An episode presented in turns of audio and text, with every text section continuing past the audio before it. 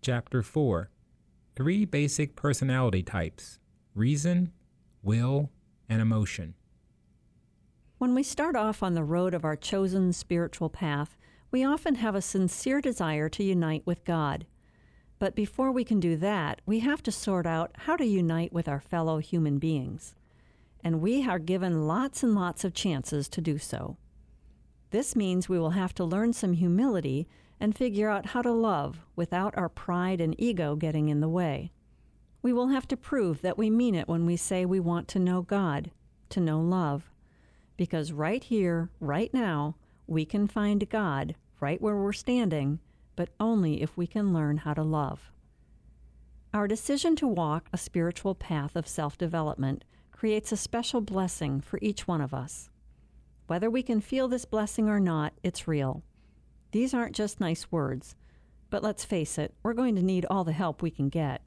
Because the moment we say a prayer asking for help and strength, all hell is going to break loose. That's when we know our prayers are being answered. Our spiritual work, which comes in answer to our prayers, arrives in the form of a conflict or a friction. Something happens that makes us feel we're being treated unjustly so we'll have a chance to recognize our inner errors and purify our soul. For how could we ever see our inner conflicts if they weren't outpictured right in front of our eyes? That's the only way for us to see what lies hidden in us, deviating from divine law. Since all deviations are by definition negative, they must show up as disharmony. This is simple logic, folks, but we often overlook it. We think the frictions in our lives have nothing to do with us. We've got to turn into the wind and look within, not becoming hurt and defiant, regardless of how wrong the other may be. Always ask, What's the grain of truth for me to look at in this painful conflict? Any prayer to know the truth will always be answered. If we knock, the door will be opened, and the newly arriving recognitions will cancel out the disharmony our feelings of injustice, and our misery and defiance. Frictions with our brothers and sisters will then melt like snow in the sun. We will unite with understanding and with love. There is no other reason for life on earth than to do this, and it's never too late to begin.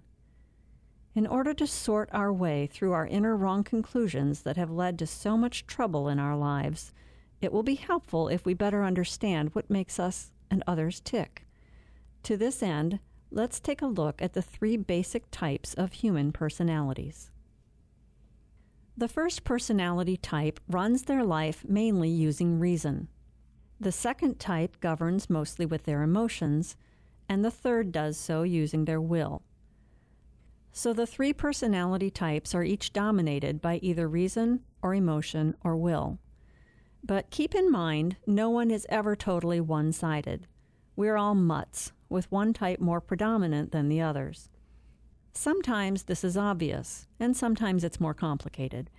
And sometimes we switch them up a bit depending on the situation, making our modus operandi even more difficult to detect.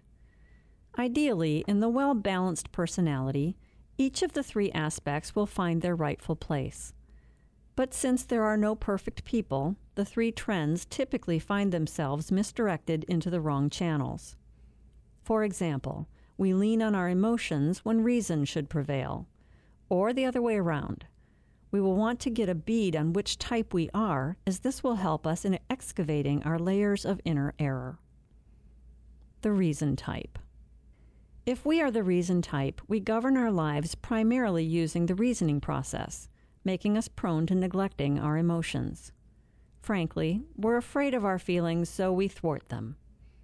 In doing so, though, we cripple one of our most important faculties intuition. We don't trust our intuition because it is blurred by our fear of it and because it is intangible. In general, we don't trust things that aren't tangible. Secretly, we tend to look down our noses at emotion types. We are so danged proud of the way we are steeped in the process of reasoning. We press our will into the service of following deductions made with our brains ignoring intuition or emotions, which in truth should also be heeded. People who are reason types are often smart, perhaps working as scientists. We are also often agnostics or even atheists, and we tend to be materialistic. But that doesn't make us less aware or less spiritually developed. There are many enlightened and awake reason types, just as there are of other types. The difference we're talking about is approach, not level of development. The reason type may have difficulty experiencing the divine within and having good intuitive judgment about people. Our will, which everyone needs, is used by the reason type in a premeditated way and often overly cautiously. Our goal is to find the healthy middle way in which we use our will both rationally and emotionally, depending on what's called for. The reason type tends to miss out on a lot of life experiences due to fear and pride, because we basically fear any emotions that might lead to an experience we don't think we'll be able to handle. The deal is, having a life where emotions are involved will require us to ride through some uncertainty and risk and we, the reason type, like to keep everything in shipshape order, always knowing where we stand. But avoiding emotions leaves us adrift from our core. The emotion type. The emotion type is equally one sided. We pride ourselves in being capable of truly feeling, so while we may find it easier to connect with inner divinity, we easily become carried away by our emotions. As emotion types, we secretly look down on reason types, perhaps derogatorily labeling them intellectuals and losing sight of the fact that reason is as God given as emotions. But we're not any less arrogant or in any more harmony than the off balance reason type. True, the emotion type will tend to have better intuition and are sometimes not so afraid of feelings, but we tend to lose our grip on the reins of life compared to the reason type who tends to hold the reins too tight. Being overly emotional, an emotion type can lose control and become blind to what's really most important for our lives and for our personal development.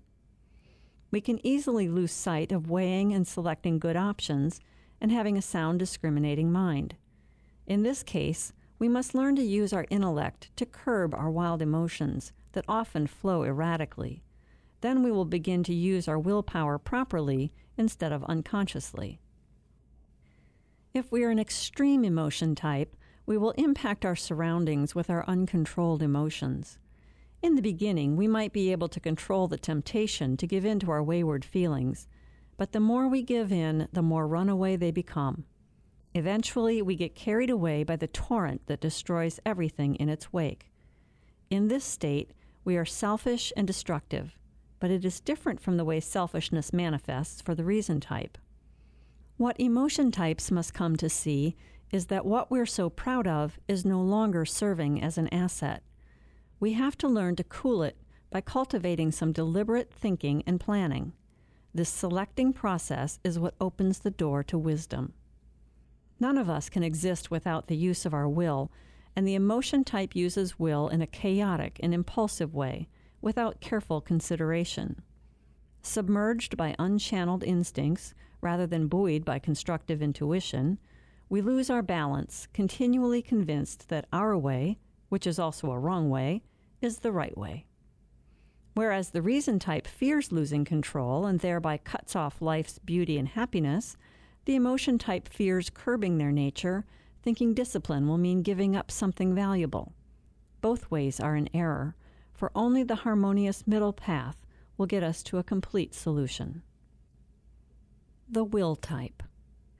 The will type is altogether different from the previous two types. Our will should always be the servant and never the master. So ideally, our will should equally serve our emotional, intuitive faculties and our reasoning processes. But the will type makes a master out of the servant, which pulls us out of focus in a dangerous way. As a will type, we will look down upon the other types with disdain. We'll see reason types as intellectual snobs who might talk a good game and have wonderful theories, but they're all talk. Nothing gets done. We are the achievers who make it happen.